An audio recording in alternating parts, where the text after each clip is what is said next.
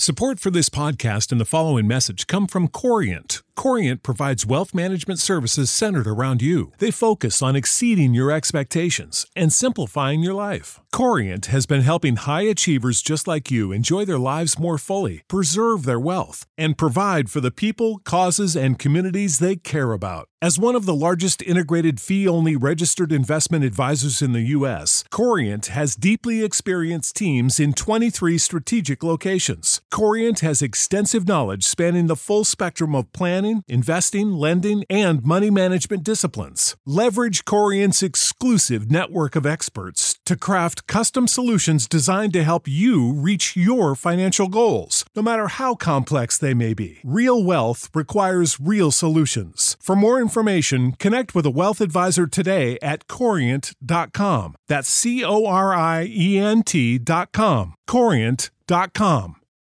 For the ones who work hard to ensure their crew can always go the extra mile, and the ones who get in early so everyone can go home on time, there's Grainger, offering professional grade supplies backed by product experts so you can quickly and easily find what you need. Plus, you can count on access to a committed team ready to go the extra mile for you. Call, clickgrainger.com, or just stop by. Grainger, for the ones who get it done.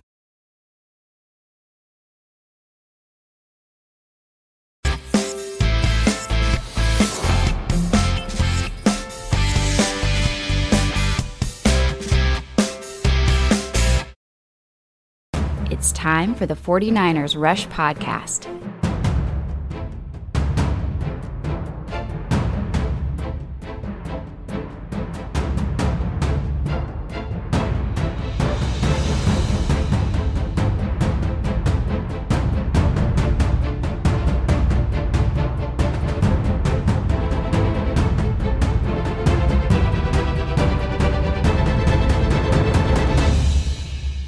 Here's your host, John Chapman. What is going on, faithful? It is absolutely incredible to be with you on this Sunday. Uh, man, we are so close. Three sleeps, a wake up, we're there. That's all that there is. We, we go to bed, it's Monday, go to bed Tuesday, go to bed Wednesday, then it's draft day. Um, we are going to be with you guys as, we have said, uh, days one and two of the NFL draft. We're going to be nonstop coverage, live coverage giveaways galore. Got a brand new giveaway up over on Twitter, Facebook, wherever it is you follow us. We have it there. It's a brand new Brandon Aiyuk, the white jersey. Um, it's going to be awesome. So, uh, if you haven't participated in that one, all you have to do retweet or like the original post. Um, if it's Facebook, you like it, and if it's Twitter, you retweet it, and then you follow us on here. That's easy.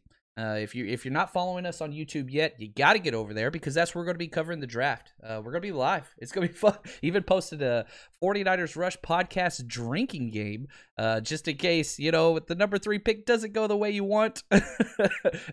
we're going to have a way to get around that, and we're still going to have a good time regardless. Uh, we've had bad draft picks in the past. We're going to talk a little bit about that today, um, and we're going to go over rumors. We're going to go over ranking the position group of the 49ers moving into the draft what that looks like what groups are elite which ones are average which ones are good which one need work plus some q&a we've got so much stuff and i do have to give a real quick shout out to bd peacock uh, if you guys listen, listen to the locked on uh, 49ers podcast is one of the best ones out there.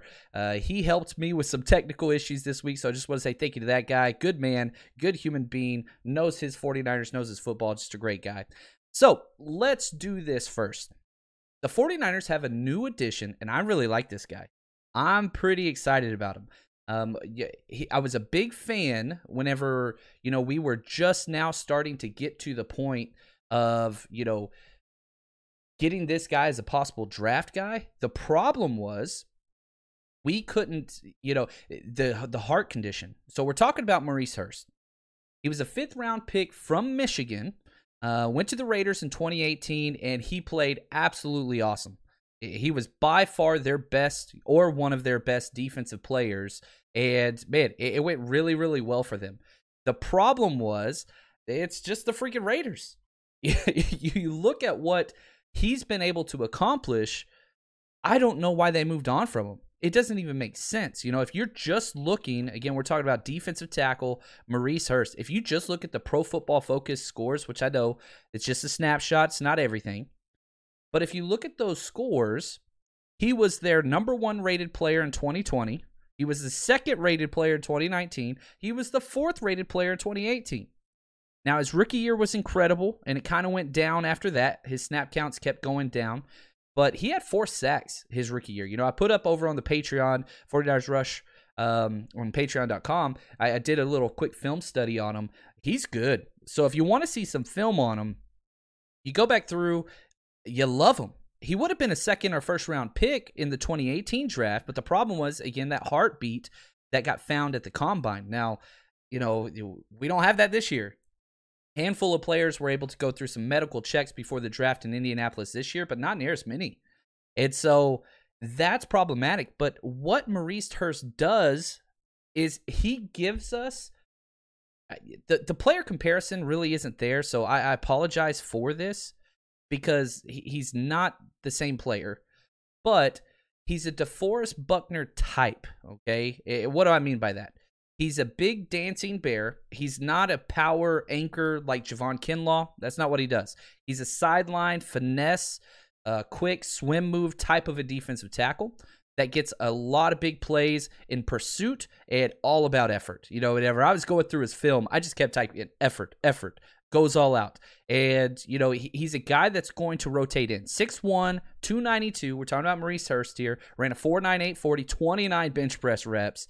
And when you watch him play, you see right off the bat, he's got so much upper body strength. Doesn't miss tackles. If he gets his paws on you, it's done. That's just what it is. Um, and you know some of his athletic profiles or athletic comparable players, Mike Daniels, Timmy Jernigan, Dominique Easley. So that type of defensive tackle, not an anchor, Okay, played almost exclusively in the three tech um, throughout his year, and I think that's what he's going to be. So he'll come in in our Bravo unit, and now he now we have a lot of competition. You know, we're, we're going to go over all of the different players and kind of who starts where and what that looks like at the end of the episode today. But you now have an open competition for that backup three technique. Kevin Givens has been that guy. You know, he had a little bit of had the assault charge. We'll have to see what happens there, but you're going to have Maurice Hurst versus Kevin Givens for that backup number three. And whoever wins, whoever loses, I don't care. We're going to have the best back third string three tech in, in, the NFL. And this just goes with what the 49ers front office wants to do. They want players that are going to be all out on defensive line, and they want as much depth as possible. We saw last year the 49ers defense was still a top 10 defense, top five in some metrics, despite all the injuries, because of the depth at D line. You lost Bosa, right? You lost a couple other guys in there at the defensive tackle spot, but it didn't matter because we had guys like Kerry Hyder. We had guys step up. You know, Arik Armstead, Iron Man, playing all the plays, didn't have an elite season, but still had a good season. You had a lot of guys stepping up. And so what you're doing is you're filtering, right? You're giving yourself as many chances just in case injuries happen again. It's the NFL. Who cares? We're moving on. we're going to play. And I tell you what, we're not going to have an issue at the defensive tackle position. Last year, Kentavius Street, who I'm not the biggest fan of, I, I, I think he got way too many snaps. This year, it's it's it's going to be pretty hard for him to see the field or make the roster. I really just it's going to be tough, especially with the addition of you know Maurice Hurst. He's just an absolute stud. Really, really excited to see what he does with Chris Kocurek. Uh, he already has all out effort. He already has all out energy. Let's coach him up a little bit. Again, he's a hell of a player. So, uh, again, if you want to check that out, head over to Patreon. Hell of a player. Really, really like this guy. Now, couple questions that I want to get to, and I know I'm seeing the stuff. We're tired of talking QBs. I get it, but we got to talk a little bit about this. Um, let's talk about some QBs. Kyle said in the post trade press conference, this comes from Casey on Twitter, talking about Kyle Shanahan. After they made the trade in the press conference, he said he was really comfortable with three QBs. I just put this clip back up on Twitter. I don't have it loaded here, but if you need to go back, we played it in a previous episode, basically saying he was comfortable with three QBs. Now, Casey, he assumes that's Trevor Lawrence, Zach Wilson, They're definitely a one two. So who's that third guy? The press keeps saying it's Mac Jones, Mac Jones, Mac Jones, Mac Jones. Vegas is now saying Mac Jones.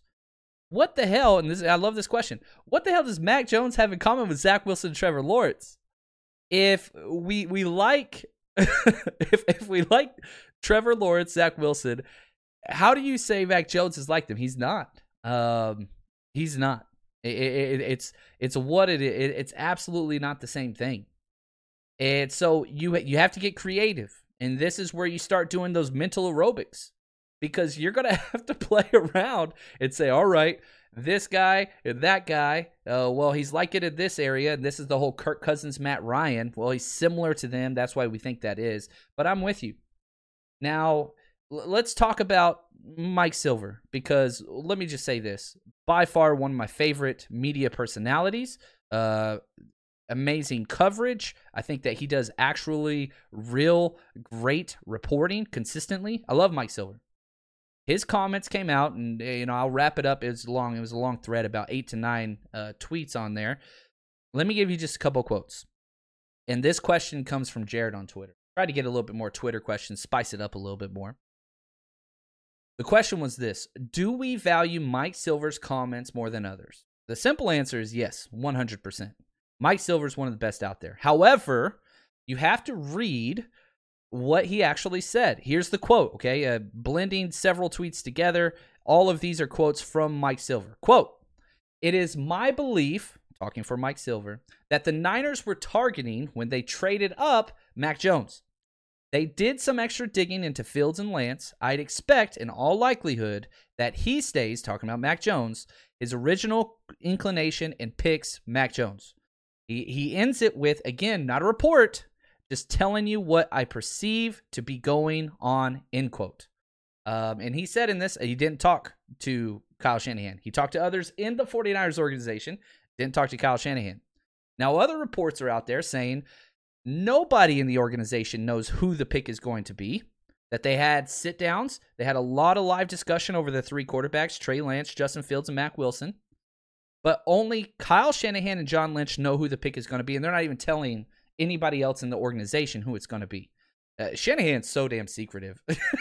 that, that dude, I mean, he's just one of those people that just every single thing he just he doesn't like leaks. He doesn't like other people knowing. He waits to the last minute to promote practice squad players, to do waivers, all those. He's the last minute guy because he sees it as a strategical, a, just a small advantage.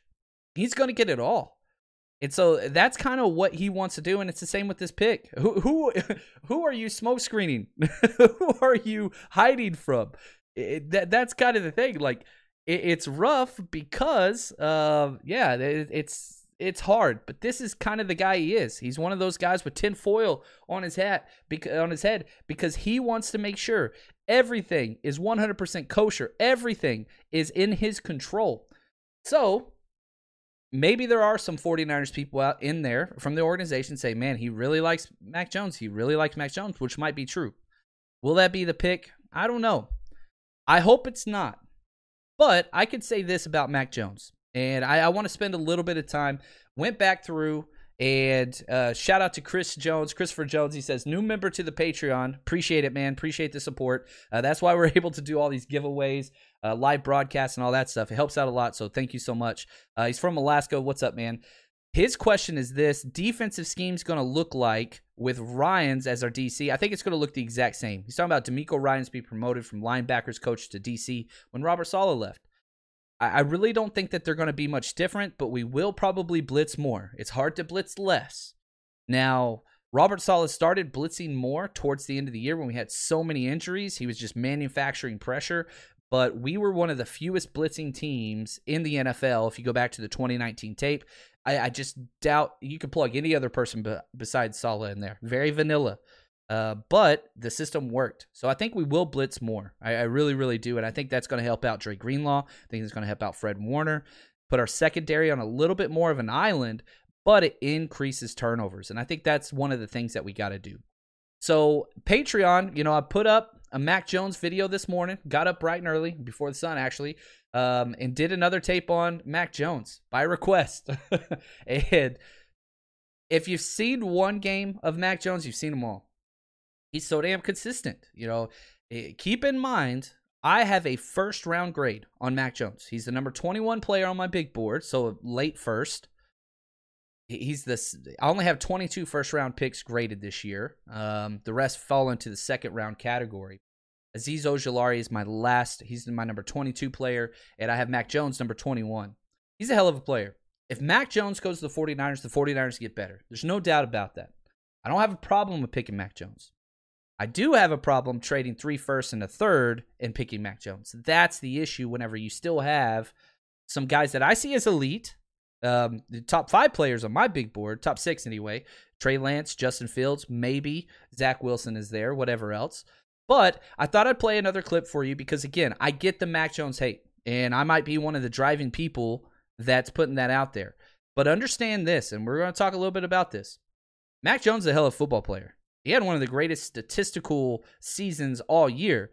And we can get into the questions. Yeah, he's playing with an All Stars team. He goes down to the Senior Bowl without all of his, you know, first round talent surrounding him, and he struggled big time um, and did not look good at all. That's a question.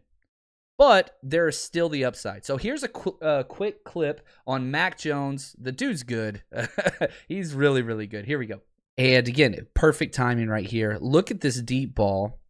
This is what you get with him timing, anticipation, and accuracy. He's not a guy that's going to throw a rope. That, that's not not his game. But he's got to put the ball in a place where his guy can go and get it every single time. Accuracy top notch. And you say, "Oh, well, he's just throwing to first round wide receivers." This ain't a first round wide receiver and you see the ball placement. I mean, he puts it right on the back shoulder, recognizes the blitz, stays in the pocket, gets hit, and look where he puts it right on the outside shoulder of the wide receiver. So the wide receiver can get it just fine. Um, the DB has no shot at this ball. I mean, look at this outside shoulder, exactly where you want to. Even if it's incomplete or if you overthrow it, it's safe. The kid can play. There's no doubt about it. Now, the questions are is he ever going to have this good of an offensive line? Is he ever going to have this good of a wide receiving core? Is he ever going to have that great of a running back? Those are questions. And, you know, Mac Jones, he's not one of the guys that's being considered a first round pick quarterback. Now, I did that video breakdown before the trade. And so, again, I that last line in that clip, that's part of a 45 minute breakdown. I just pulled a little snippet out of it from Patreon. He wasn't. He was on the fringe. Everybody was talking about how there's four QBs and somebody might trade back up into the end of the first round for Mac Jones. Well, what changed from then to now? The 49ers made the trade. All of a sudden, Chris Sims comes out talking about Mac Jones, Kyle Shanahan, and it's just blown up since then. Now, I, I see the comments. Scott, it seems only 2% of 49ers fans actually want Jones at 3. Man, yeah, it's it's low and I'm not part of those 2%. But what does this mean? What do we do if Mac Jones is in fact the pick? what do you do? You, what does faithful mean? You know, I put this tweet out there and I got some flack for it. I don't care. Faithful then, faithful now. Like that is again, Chris. I see Chris Save, Hawaii 49ers faithful. He puts it in there. I love it we are loyal to a team. We're not loyal to a pick. You're not loyal to coach. You're not loyal to anything. So, do I want Mac Jones at three? Hell no, I don't. And that's okay. Can I hate that pick? Can I criticize the pick? Can I be pissed off? Can I do a shot of tequila or three or four during the draft when that happens? Yeah. But does that mean that you root against the team? No. That's not faithful. We're not Seahawks fans. Come on we stay with the team. We've been through a hell of a lot worse than Mac Jones. We've had Druckenmiller. We've had oh man, AJ Jenkins. Yuck. Oh, it hurts to say his damn name. Um, we, we've had a lot of bad pick. Kentwan Balmer. You can go on and on. You get through those times. The problem, and I think so much of the hate that's there is because the 49ers were on the cusp of greatness just one short year ago and we lost it because of an elite level quarterback. Patrick Mahomes came and took it from us. Um, and our quarterback play was bad. And why was our quarterback play? Wasn't mobile.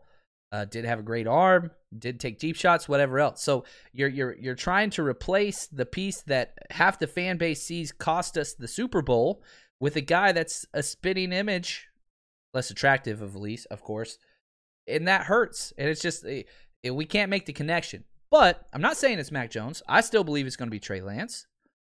However, we are faithful, and what the hell that means? How do we end this episode? I think we're on episode like 374 or something like that. Every single time how do we end this episode? How do we every single episode we end it the same way? Stay strong, faithful. That's what that means. We're not the Seahawks. Their fans go back to Russell Wilson and that's it. Some people that live in Seattle and Washington, whatever, yeah, definitely some people, but that's that's not our fan base. Now, here's my question. What does it mean for Kyle Shanahan if he picks Mac Jones? A lot of red flags there. And here's the worst thing that's going to happen. And you could argue it might not matter who they pick, even if they pick uh, Wilson or you know Zach Wilson if he falls, Trey Lance, Justin Fields doesn't matter. The issue and the question of Kyle Shanahan goes back to his very first draft, Solomon Thomas.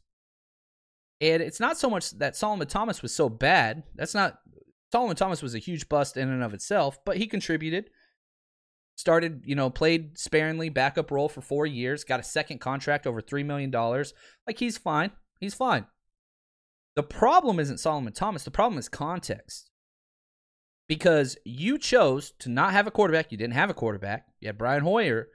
Not even to look into Patrick Mahomes or Deshaun Watson. I was real low on uh, Patrick Mahomes. You know, I watched him in the Big 12. He was awful. He would lose games by himself but the ceiling was there. Sean Watson, on the other hand, I was as high as can be. I had a first, he was my number one player on my big board. Everybody loved Sean, whatever else, doesn't matter. But the idea is this you didn't even choose to scout those guys because you were hoping for Kirk Cousins, who's a single, he's a layup at best. And, and so that, that hurts because you're comparing Solomon Thomas to the best player in the NFL, which is Patrick Mahomes at the most important position, largest contract Second, you know, Deshaun Watson off the field stuff, I get it. That's a concern. You can throw that in there. That's fine. But man, you chose a terrible prospect. A lot of people were hiring Solomon Thomas. You never know what's going to happen in the draft, whatever. But you missed out on two of the top five quarterbacks, period. Now you jump to a place where you have an option to go get somebody. And again, let's say they pick Mac Jones and he's good. It's the Alex Smith versus Aaron Rodgers thing. Alex Smith is great. He took three separate teams to the playoffs. I mean, he's he's a good quarterback, but he ain't Aaron Rodgers. He never was Aaron Rodgers. He wasn't before the draft. He wasn't during the draft. He wasn't after the draft. And so, are we repeating past mis- mistakes? And so, here, here's my question, okay? And this is my hypothetical. And I, I feel like I'm a pretty positive guy. So, I'm not trying to be out there negative and and whatever else. That's not what I'm trying to do at all. But if Kyle really does want McCorkle and they go ahead and pick him, and if Trey Lance or Justin Fields goes after him and balls out for any team, now you've got the fan base that's going to be pissed off. They're going to be pissed off whether Mac Jones is great or not. They're going to be mad. But if one of those guys goes out and becomes a top five quarterback, which I guarantee you one of them will, I'm not sure who. I like them both. I don't think Shanahan's job will be in question. I think now you've got to get into the question of dynamic in the front office. That's got to be questioned because Kyle missed out already. You know, strike one, missed out on Mahomes. Strike two, you could call that whatever, whether that's Tom Brady, whether that's, you know, Sean Watson, however you want to call it, I don't care. This is a huge strike three. If one of the two people you don't pick becomes what we think they can be. You've got to have a general manager that can tell the head coach no. And we don't have that right now. Kyle Shanahan calls the shots. Make no mistake. John Lynch has some pull. I'm not saying that. But if this plays out that way where they do pick Mac Jones, Mac Jones is average to good, but one of those other guys becomes a top five quarterback, you've got to get a new GM that's going to say no to the coach. I understand you've got Bill Belichick, whatever else, and he's missed on a lot of quarterbacks, but that doesn't work very often. And maybe Kyle's just the greatest coach that there is. You know, and like what I'm trying to say is, we all want Kyle Shanahan as our coach. He's a hell of a coach. He's a top five play caller minimum. I don't think anybody would disagree with that. But there are some questions. You have to start raising questions if this is the pick and one of those other guys balls out. He missed it again. Not only did he miss it, he traded up for all those things. Um, again, I'm pretty against you know firing people and all those things. I'm just saying that is going to be the narrative you know, whether it's Twitter or whatever, I don't really care. And I'm pretty sure Kyle Shanahan does, you know, he doesn't care what fans want. He's very, very arrogant. and you need that in a coach. I get that. But we'll have to see what happens. It raises questions. And those are some things that I think we got to talk about. Um, Mac Jones is good. He makes the 49ers better. I really do believe it. I think if we had Jimmy Garoppolo and Mac Jones last year as our two quarterbacks, I think we go to the playoffs. You put Mac Jones into Nick Mullens' spot, we go to the playoffs last year. I truly do believe that. Um, but if you put, you know, Mac Jones in the Super Bowl game, do we win the Super Bowl? I don't think so. I don't know. Uh, we'll have to see. They haven't taken a snap yet. But these are the questions that roll around in this, you know, uh, noggin of mine and we're gonna have to see. We're getting close. We're getting close. So let's get to a couple more questions, and um, I, I, like it. I, I, saw a lot of questions in the chat. I've got a lot prepared already for you guys. So again, if you tag me, that would be helpful. Uh, Scott, uh, I saw this posted earlier today. Scott said, "Did you read the article about Denver wanting Jimmy Garoppolo and possibly a draft day trade?" Yeah, I think Jimmy Garoppolo would be a good fit. But what what are you going to take from him? Their second round pick, like one, I don't understand why they would do that. Whenever you look at what the Broncos covet, it's a deep passing, strong, powerful arm, big guy. That's not what they are. They do have pick 40. Uh, there's no way in hell you're getting pick nine for Jimmy Garoppolo. If you could get pick nine, you do that trade right now. I would offer Jimmy Garoppolo in our second for that nine. Still not going to happen. He doesn't fit what they want. So maybe Denver is a backup plan where they could offer next year's two or something like that. But again, I don't care who we draft, whether it's Mac, Trey Lance, Zach Wilson. I don't want a rookie to start. I know I'm one of the few people in this camp, but I don't want that. I do not want a rookie to start. I want a rookie to sit at least till the bye week. We don't know when the bye week is going to be. I think they're releasing the um, what's it called? The uh, schedule May 13th or 14th. So eh, I do not want a rookie to start, period. I want Jimmy Garoppolo to start. And I know I'm in the minority there, and people are like, oh, you free up so much draft capital, whatever else. The trade market will be greater for Jimmy Garoppolo next year, no matter what. If Jimmy Garoppolo goes out there and just plays average for two games and we make the switch, guess what? Quarterback market's going to be better next year. Everybody already has a stopgap player. Won't be the case. Won't be the case at the end of next year. There's a lot of one year quarterbacks, kind of mercenaries that are out there. So, would I like to trade Jimmy Garoppolo to the Broncos for a top 40 pick? Yes. And again, I've said that's my cutoff. If you give me a top 50 pick, I'll entertain the idea. But if you trade away Garoppolo, you got to bring back a veteran. I am not starting a rookie. I don't care who they are week one. Not doing it. Um, that's just where I stand. I don't think they have to sit the whole year. That's not what I'm saying at all. I think they need to go through training camp, preseason, all those things, looking with a different perspective. That is what is important to me, and I think it's better for the the quarterbacks. You kind of look at the quarterbacks that are having success in the NFL. That's where it's at. I really do think that's what it is. Uh, Mr. Superfly, are you glad now we didn't draft Wilson with the allegations against him? Yeah, we'll have to wait and see how that plays out. Um, you know, Wilson's a top three quarterback for me uh, in the NFL. With what's happened, I've read through a lot of the stuff. I don't want to put my things. I haven't interviewed anybody, but I've just read the stuff that's out there. I'm just gonna stay away from that one.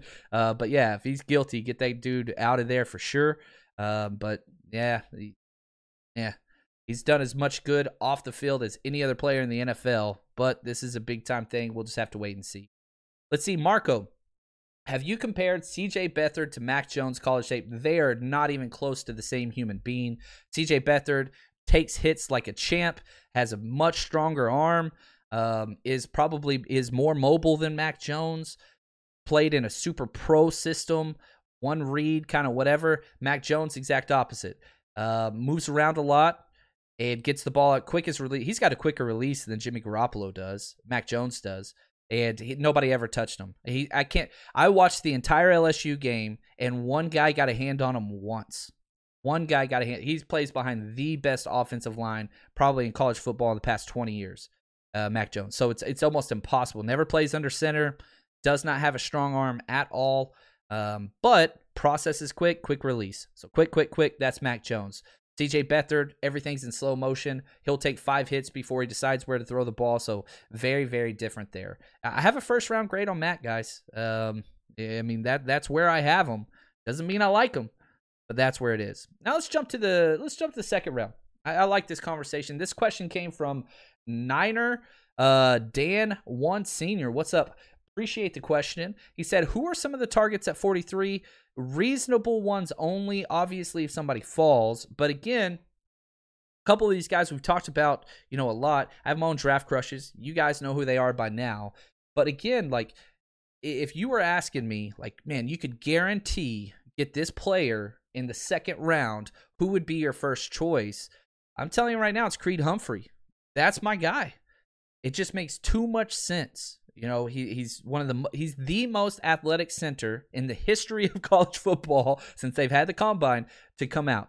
Uh, now you could say, well, he's off pro day numbers. That's fine. You could dock him a little bit and say he's a top five most athletic center of all time to ever come out into the NFL. I love this guy. He plays right guard for us until Max is done. Then he moves to center. And man, it, I'm telling you right now, Creed Humphrey's incredible wrestler his whole entire life. He was the state runner up in 5A. I love wrestlers. Uh, you know, I, I, trained MMA for a while in uh, high school and college and grad school, and I, I could hold my own. I was all right. But man, anytime I went up against somebody with a wrestling background, I got my rear end kicked, man. So I have an affinity for people that wrestle. They're just different. They're just they understand, they move different, all those things, and they're all mean as hell. And that applies to Creed Humphrey. So I got a real quick clip from you.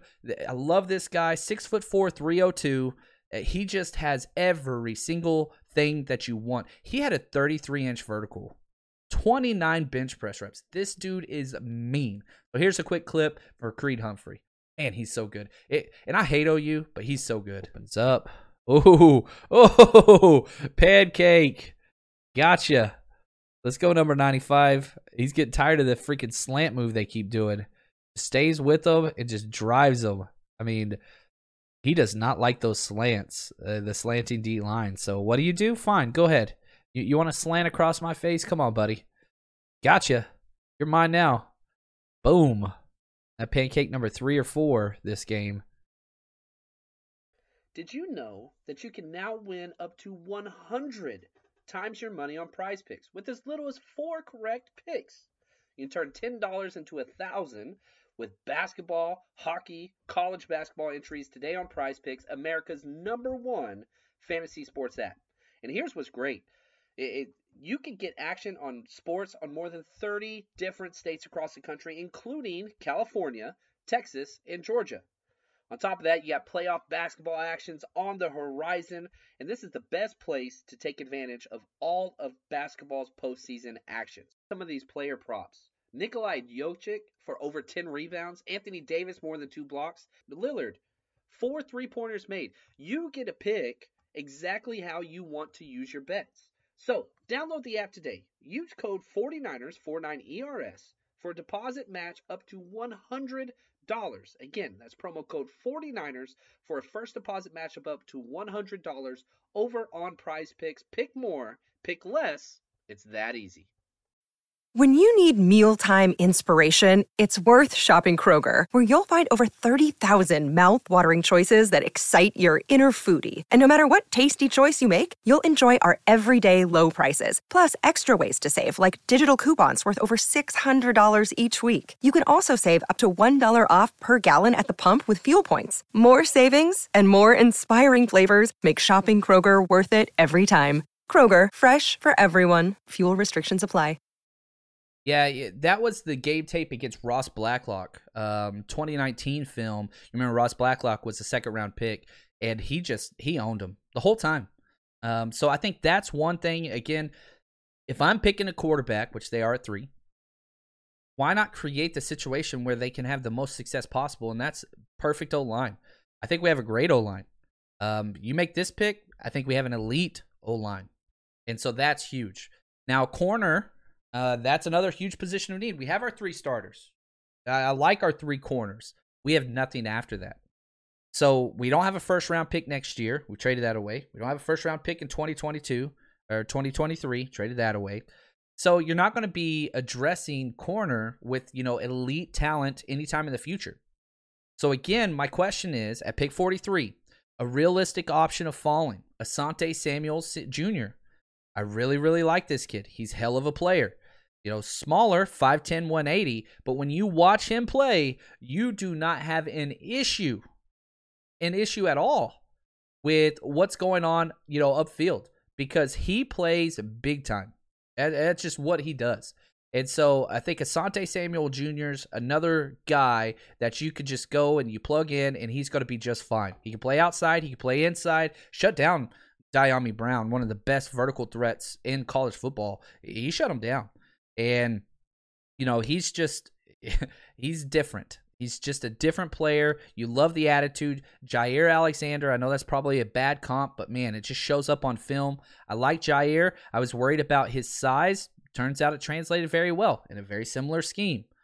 Um, you know, with what they do at Green Bay. So I, I like him. I like him a lot. Another guy, Edge. Again, pay attention to the positions because these are the positions of need that I think we'll go after. You know, number three, Joe Tryon, edge rusher, Washington. A lot of people's favorite guy. And man, it's very, very simple to see why. You see the guy, he is an absolute freak. Um, he is mean, jacked up. He's exactly what you draw an edge to look like. 6'5, 259, ran a 4'640, 82 inch wingspan, length, size, jacked. I mean, he is huge. So here's a quick clip from the Washington edge rusher. Man, he's fun. I've got an early second round grade on him. He could be there. And man, the 49ers, we know their front office. They freaking want every edge player, D lineman that's ever played. Joe Tryon fits perfectly. Oh, Tryon, Tryon getting in there. Let's see the, the let's see the speed to rush right here. Uh, again, 6'5", 259. The heck is that tackle doing? Something ain't right with his leg. Made him pay for it. Tackle, I don't know what he's doing.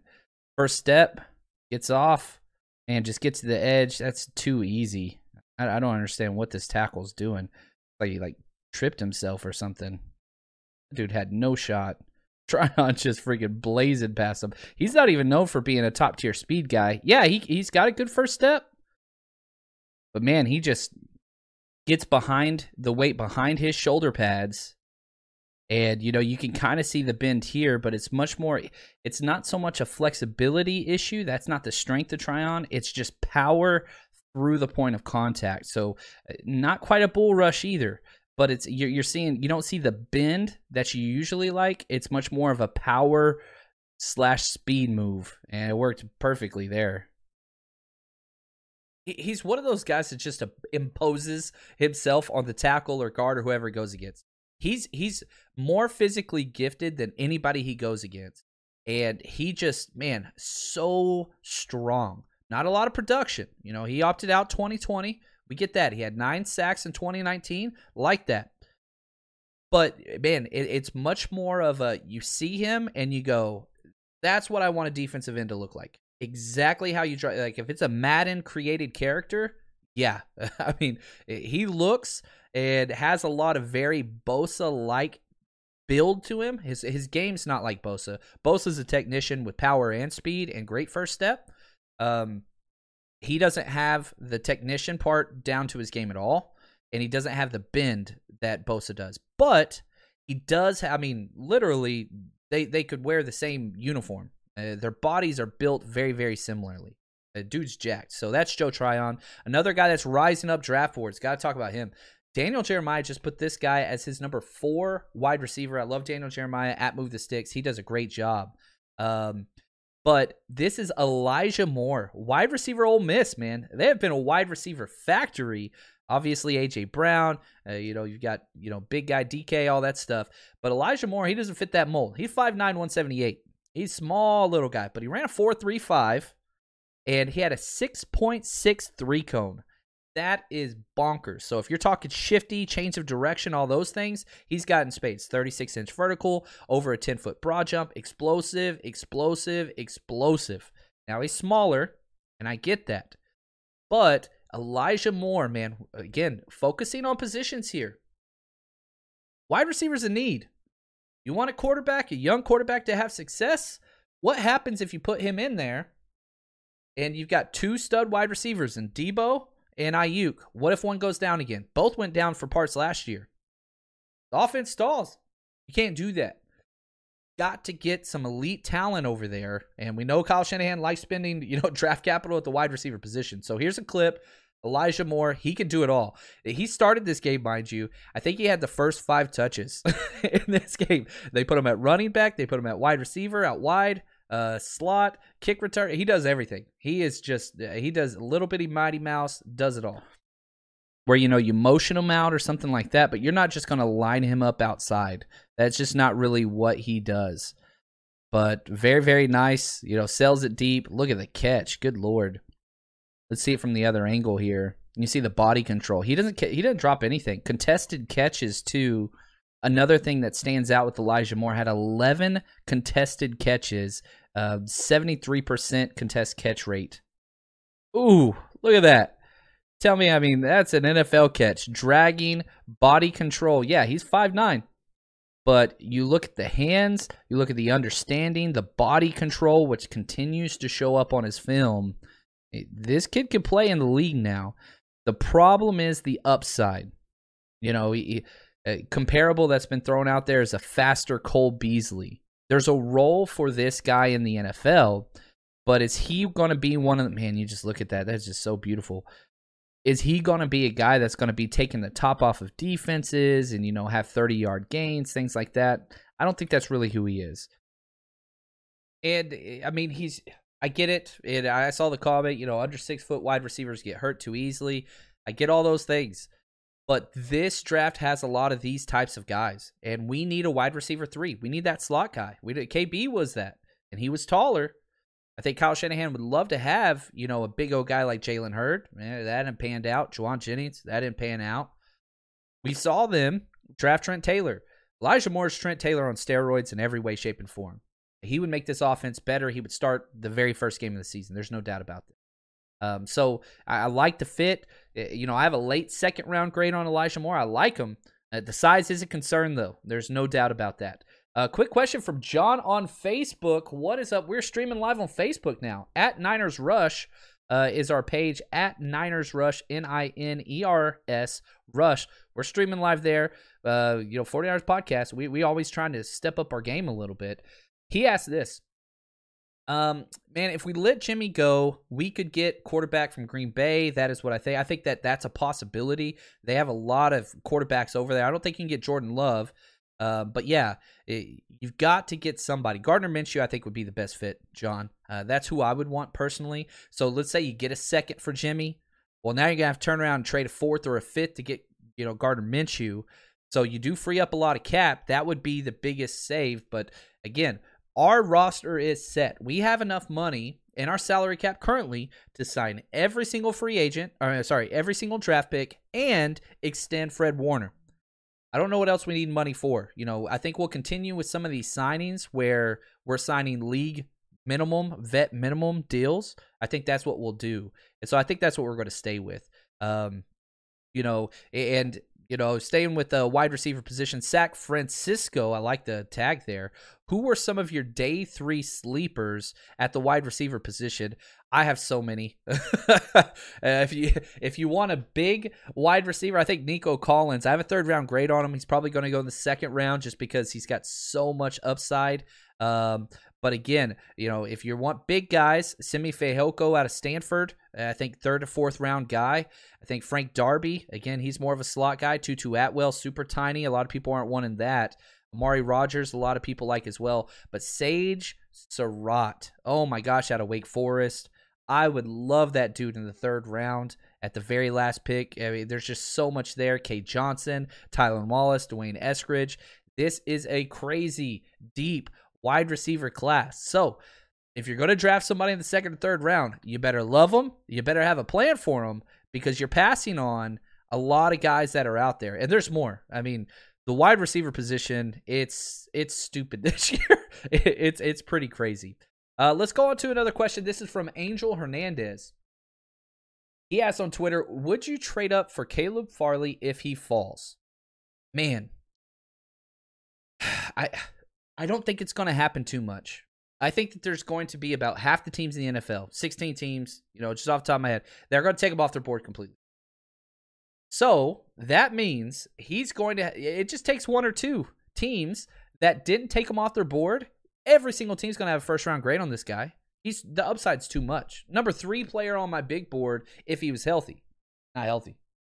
Takes a year off and then has back surgery. Yeesh. Uh, don't like that. You know, I, I, saw somebody ask earlier, do you think Dee Ford's going to play? No, I, I think Dee Ford is done. I hope he does come back, and I appreciate how much he helped the 49ers with pushing off so much salary cap for a year. That was really, really cool. He didn't have to do that. Helped us out immensely. But no. Um, so, Caleb Farley, will I trade up for him? I won't. I would not. Now, if he's there at 43, that's where I think you can do it because it's not costing you multiple picks, costing you one second rounder. If it pans out, holy cow, It's like a top five pick that you get for the following year. You hit a home run. If it doesn't work out, you lost a 43 pick. You know, this is about the exact same spot that, you know, the linebacker, Jaylon Smith for Notre Dame, whenever he had that huge knee injury, went to the Cowboys. And, you know, he sat for a year, then sat for a half of a year, then came out, got a second contract. It worked out for him. I think that's kind of the thing you're looking for there. Now, some people are saying, and you know, Caleb Farley and his agent are saying, "Oh, teams they're ready to go. They still have a first round grade on him. We'll see." Don't be shocked whenever he's there day two. And you know, for a team that's been hurt by back injuries, and this kid's young and a year off, and then had to have surgery. That's my problem. Why not get the surgery taken care of, then you know, go in there and do that. Uh, seeing some question about TJ Vasher as well. Man, I have a seventh round grade on TJ Vasher. I I'm not a big fan. He's huge, six six, you know, basketball player. Uh, goes and gets it wide receiver for Texas Tech, but his game film is bad. Um, it's really really bad. However, he does fit that mold. You want that giant slot receiver, especially in the red zone. Yeah, I think you draft him in the sixth or seventh round, and you put him in on third downs. You put him in at the goal line, and you just allow him to do those things. But we'll, kind of have to see there. T.J. Vasher, he, would be a huge prospect project but yeah, he's got some traits that you really, really like. And so that's something that could be there. So back to Caleb Farley. I wouldn't trade up for him. He's there at 43. I'd take him. I would take him. Or trade back just like two or three spots, pick up an extra pick, then take him. I'd be cool with that too. But again, is he going to be there? I don't think so. I think Caleb Farley probably is gone by the 25th pick. That's what I would think. Now, uh, one of the last things I want to talk about here the positional strengths of the 49ers heading into the draft. What do we have in the cupboard already? What do we have? What's in the pantry? And so I thought I'd break down these tiers into elite, good, average, and bad. Okay. Um, and just kind of put clusters of positions and talk through some of these things. Now, I, I will say this 49ers got a pretty damn good team. 49ers got a pretty damn good roster. And a big reason why Kyle Shanahan was able to do this trade and do all these things is because their team's pretty damn solid. Now it's the NFL and the salary cap era, so you are going to have holes at a lot of positions. You can't get the depth that you want. But the 49ers are pretty stacked at several of them. So elite, you know, elite means top five in the NFL. I think that we have three elite groupings. Number one is the linebackers. I think this is strength of the team. We have the best linebacking corps in the NFL. Obviously, Fred Warner, all pro linebacker last year. Greenlaw coming off back to back years of insane production. Um, I, I think, obviously, I'm president of the Dre Greenlaw fan club. I think that he has a higher ceiling than Fred Warner. I think he's already the best tackler in the NFL. He doesn't miss tackles. Um, great versus screens, all those things. He's got to add some pass coverage to his game, but we've seen it. We've seen it. So those two guys are a lot. Now you got Azeez. You know, you go trade for Gary from uh, Gerry from, or you just sign Gerry from the Eagles.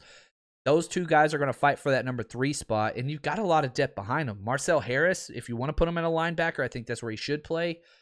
Linebackers are just top notch. Absolutely incredible. Can't wait to get Warner extended. That's going to take place this year, but not until training camp starts. So just understand after the draft, everybody's going to start clamoring, pay Fred Warner. Just understand he will get paid. He's going to. Very similar to what they did with um, what's his name, uh, Kittle.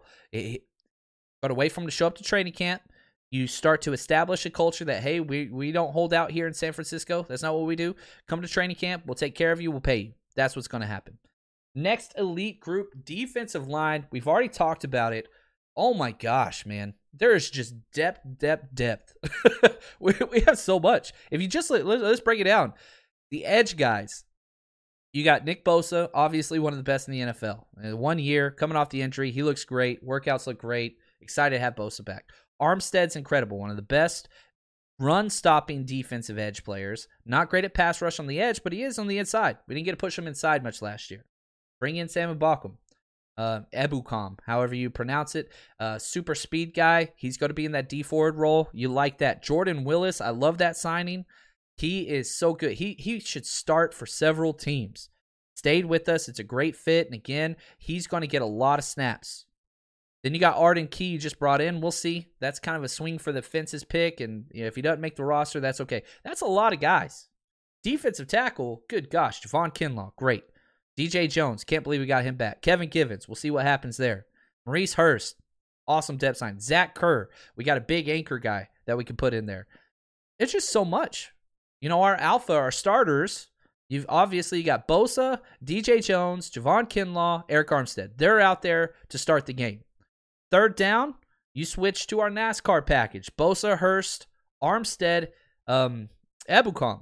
Like, that's incredible. That's absolutely perfect. That D line. You, you, talk to the Bravo unit, you know, our B our B linemen, our backups, Jordan Willis, you've got Zach Kerr, you've got Hurst, you've got Sam Ebukam. We didn't even mention Given Street or Arden Key working in there. So you've got three guys that don't even have a role. And so they'll go in and get, you know, five to 10 snaps a game, those three guys. So much depth. This is the way you want to draw it out. And the competition for who makes this roster, just like last year. You remember Kerry Hyder, he was the last person to make the roster last year. And that dude went out there and led the team in sacks, got a huge contract. I hate that it's with Seattle. But man, yeah, it's got to be tough. And this room is stacked. It's elite. It is elite. We have a top five defensive line group in the NFL. It's not even close. We don't have a lot of those top tier guys. Bosa's the head front. You know, he kind of leads it, but we need, yeah, it'd be nice if we had Buckner. I'm with you. Uh, long live Buckner. He's incredible. Glad he got paid. Uh, glad he got paid. Next group. This is the last elite uh, group that I have, and some people disagreed with me on this on Twitter. I like disagreements. The tight end group anytime you got George Kittle, who is the best, or if you don't want to say he's the best, he's at least top two in the NFL. And the tight end position's so difficult. It's so difficult to get a good tight end. Kittle's that damn good. You got Dwelley, you got Woerner. You still need another body in there. You know, I don't think Helm's going to be around. He's a practice squad guy, just in case guy. But anytime you have Kittle, that's a top five group. So I put them in the elite category. Good.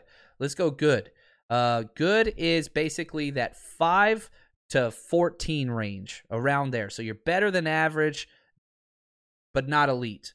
I think our offensive line's up there. I know we, we, we have a lot of flack, and it's easy to get mad at our old line, especially last year with McGlinchey struggling all those things.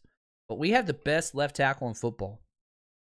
Our center is really, really good. He's old, but he's still really, really good. Somebody just said Armstead's garbage. Armstead's not garbage. He's one of the best run defenders out there. If you want sacks and pressure, yeah, that's not his game. Never has been his game, especially from the outside. We had so many injuries, he had to play edge when we didn't want to play him at edge. Armstead's not garbage. He is absolutely one of the reasons why Fred Warner had the All Pro season that he had was because Fre- Armstead's taken up all of those blocks up front. Um, so yeah, you could. Is Armstead as good as Buckner? Hell no, he's not. Did he get paid near as much as Buckner? Not even close. Not even close. I know there's, you know, one sports jur- journalist that puts that thread out there, it's straight trash. Like if you watch the film, Armstead is not garbage. Uh, I, I don't understand how anybody could have that take. Um, they're not even close to the same contract. Um, anyway, I, I digress.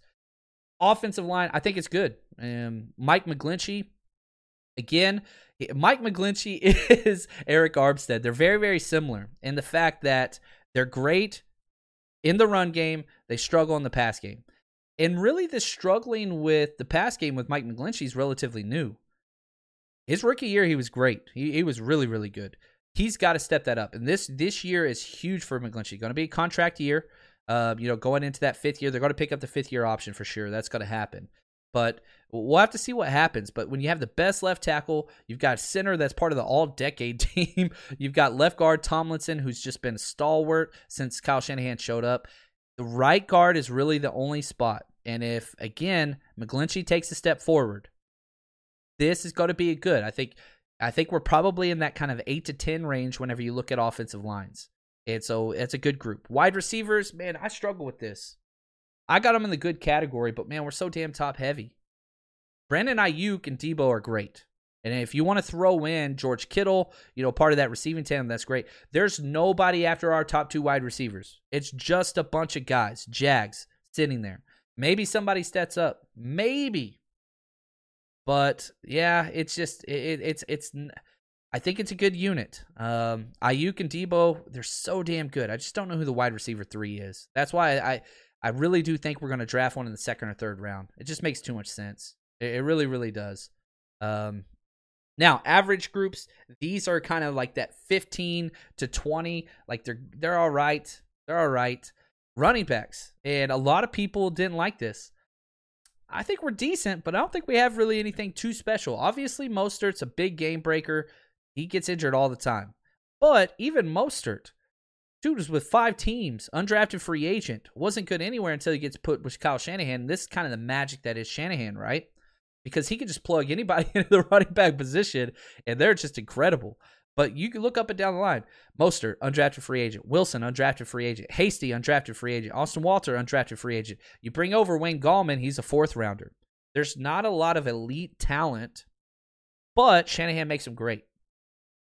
Do I think that we'll draft a running back? Man, late day three, maybe. It would be awesome if we could get somebody, but man, uh, like you can't spend that draft capital whenever you manufacture so much production from that position just as a coach. So I don't think we look to upgrade that too much. I think you bring in an undrafted free agent or two. That's about it. Secondary, you know, we can break this down separately, but I think our safeties are good and deep. Okay, Ward, Tarvarius Moore, Tartt, Marcel Harris, if you want to put them there. You know, looking at bringing in maybe Harrison as well. Uh, sorry, Tony Jefferson. There, there's some talent there. I really, really like it. We don't have any elite guys. Corners, they're good, but no depth. Verrett, Moseley, K1. I love those guys. As starters, there's nobody afterwards. So that's why I kind of downgraded that there. It's still in the average category, but not in the good category because we don't have depth. We're going to get corners hurt. They play every damn play. Secondary don't come off the field. The only one that does is your nickel. So Emmanuel Moseley, you're you're looking at Verrett, you're looking at all those. You mean tell me Mr. Glass, Jimmie Ward gets hurt? Like you've got to get some depth at that corner position because we just don't have it. And quarterbacks, again, I've got them uh, just average. Jimmy is the number 14 quarterback in the NFL for me. That's where I see him. We're upgrading that now after this draft. Yeah, I think you're going to bump that up to you know from average to good and who knows? You know, if that that home run pick, I think we're going to be okay. I think we're going to be okay at that position. But yeah, we're still off, still off a little bit. Um, man, I see this question, Chris. Any chance trading up to get the Californian running back Najee Harris? He's fun to watch, man. He, he's really, really good, but I just don't see it. Uh, I, I, know that there's been contact between the 49ers and Najee Harris, and Najee Harris has been out saying he really thought the 49ers were going to pick him but I just don't see it. Eh, I don't even think he'll be there at 43. So, as you said, you'd have to trade up to get him. I don't want to spend draft capital like that, even a second round pick on a running back, let alone trading up to get him. So, for me, that's no. Um, I, I don't know. Uh, Daryl says I would not give McGlinchey that fifth year option at 10 million. Um, it's to happen. Kyle Shanahan's already said he's to do it. There's and what else would you do? Let's say you don't pick it up. I, I, I don't know. I mean, ten million's not bad for a right tackle. Still a pretty cheap deal. They get paid a lot. Look what we just paid Trent. Now he's nowhere in that category. I understand that, but tackles get paid, and so that's kind of the rough one. That's the rough one. Uh, now here's another question right here that I liked, and it kind of goes with what we're talking about. At home dude asked me, pick two players that you think will make the biggest jump this year. Man, Mike McGlinchey and Javon Kinlaw. I think those are it. There's so much to McGlinchey's game that's so good. The run game, he's so damn good. He fits exactly what Kyle Shanahan wants to do. He's just got to get some more weight in his britches, man. that those bull rushes from nickelbacks, he's got to get lower. He's got to sink his hips a little bit more and take those hits on. So that's one of the things that I think he needs. So I, I've got, I've got Mike McGlinchey improving, and if he does, whew, man, watch out. And then Javon Kinlaw, Love me some Javon Kinlaw. He proved everything. Again, what is the premise of everything the 49ers do? Amazing in the run game on offense, stop the run game on defense. Then you work on the other things. And those two guys are paramount to that. Mike McGlinchey, one of the best run blockers. Javon Kinlaw, one of the best run stoppers. I mean, dude's an anchor, takes double teams on as well as anybody in the NFL. But if he can increase both of these guys in the passing game, watch out. Kinlaw can get some pass rush production. Watch out. And McGlinchey can start anchoring and not have those two or three just terrible plays a game in the pass game. Watch out. But I, I like it. I, I, could see both those guys just taking step ups. Uh, Brian, appreciate the gift, my friend. Um, he said tight end prospects for day three: Hunter Long, John Bates, Briley Moore, Tre' McKitty. Yeah, keep them out. Yeah, I love this. There's a lot of tight ends. There really, really are. And so, you know, a lot of people are enamored with Tommy Tremble. Again, I think it's too much of a luxury pick for somebody that's only going to be playing about 20 snaps a game. You know, we have Kyle Juszczyk, we have George Kittle, we got Dwelley. And so I, I think you need another body, and you can take somebody later that's just going to be kind of tough. And uh, you know, you went you went through a whole list of them.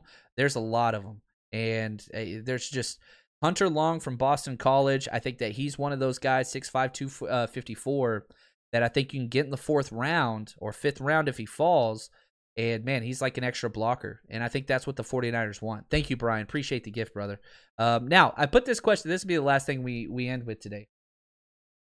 Who is the worst pick ever for the 49ers? And a little recency bias here. I can only do four options. So I went with Reuben Foster, Kentwan Balmer, Solomon Thomas, and AJ Jenkins. All of this to wrap up and basically say this. Eh, the results were uh, pretty interesting. AJ Jenkins won handily 56%, um, over 2,000 votes. And the conversation that took place in the comments was a lot of fun. AJ Jenkins had the most votes. Solomon Thomas second with 22%. Kentwan Balmer and Reuben Foster had 10.6%. Exact same amount. Over 2,000 votes. It's pretty crazy that they they hit the things. And what, what I thought was interesting, I see a big heck. The arguments that people made for all of these people were 100% spot on. AJ Jenkins was a first round wide receiver that never had a catch for the 49ers. That's as bad as he gets. He shunned the GOAT. Jerry Rice wanted to work out with him and he said no. What the hell's wrong with this kid? Like, yeah, we traded him, we swapped him for another wide receiver, Jon Baldwin, and whatever else. But he was picked late of the first round, 29th or 30th, I think, whatever. You look at Solomon Thomas, he was picked third overall. Solomon Thomas was a much better pro. He made a second contract than AJ Jenkins. So whenever you're just looking at play on the field, you say, oh, yeah, this guy, wide receiver, never had a catch. He's way worse. But what did you pass up? We we missed Alshon Jeffery by picking AJ Jenkins. That was the guy that was still on the board. Solomon Thomas, we missed, you know, two of the best quarterbacks in the NFL. And so I think that's key there. Kentwan Balmer, Reuben Foster, yeah, whatever. It's interesting for sure. But the reason why I brought this up and why I wanted to close the show out for this, I think AJ Jenkins was the worst. But man, I totally get to Solomon. You know, I'm Solomon Thomas is such a great human being too. So it, it's rough like he contributed to the locker room, the culture, all those things, the community. He did a, so many positive things. He had some sacks. I think he had four sacks in his four years. Whatever. Um, but such a cool dude. AJ Jenkins, that dude sucked from start to finish, on off the field. He was just trash. Uh, but every team in the NFL makes terrible picks. We're at three overall. Do I think we're going to make a terrible pick? I don't. I still believe it's going to be Trey Lance. But if it's not, hopefully you join us. And we are live days one and two on the draft right here on YouTube. On YouTube. Um, go hit subscribe, man. 49ers Rush. We, uh, we have jumped up, man. Th- this week, we've increased by almost a thousand subscribers, you know, almost up to 7,000 on YouTube. So really appreciate that. Show's taken off. Uh, and a lot of it's just because you guys. You guys put out awesome questions. It's easy to formulate the show and kind of go through stuff. And it's building into community. And I love that. So come hang out with us. Come have a good time. Let's talk. We got giveaways galore. We got Brandon Aiyuk jersey because of all the uh because of the freaking hot takes, all the hot takes and all that stuff that's going on. Um, I freaking love it. We got two gift cards we're giving out, two $50 gift cards. Day two of the draft, we're giving away another jersey. So come, we've got a drinking game. We're going to have clips, highlights, all that stuff. 49er centric draft broadcast. It's going to be there for you as well. It's, it's freaking awesome. I'm so excited. A few short days away. Also, do have to say, for our Patreon members, for our Jerry Rice tier, we have our week, our monthly hangout this week, Wednesday night, the night before the draft, Q and A, just talking over some things over Zoom. So again, if you want to join and support us, head over to Patreon.com, 49ers Rush Podcast, Jerry Rice tier, join that. We'll be hanging out Wednesday. All the information is already uploaded on there. If you have any questions, reach out to me. We're gonna have a good time. Thank you guys. Really appreciate. it. I know it was a long episode, but man, eh, why not? it's Sunday. We don't have football, so let's talk football, right? Appreciate it. And as always, stay strong, faithful.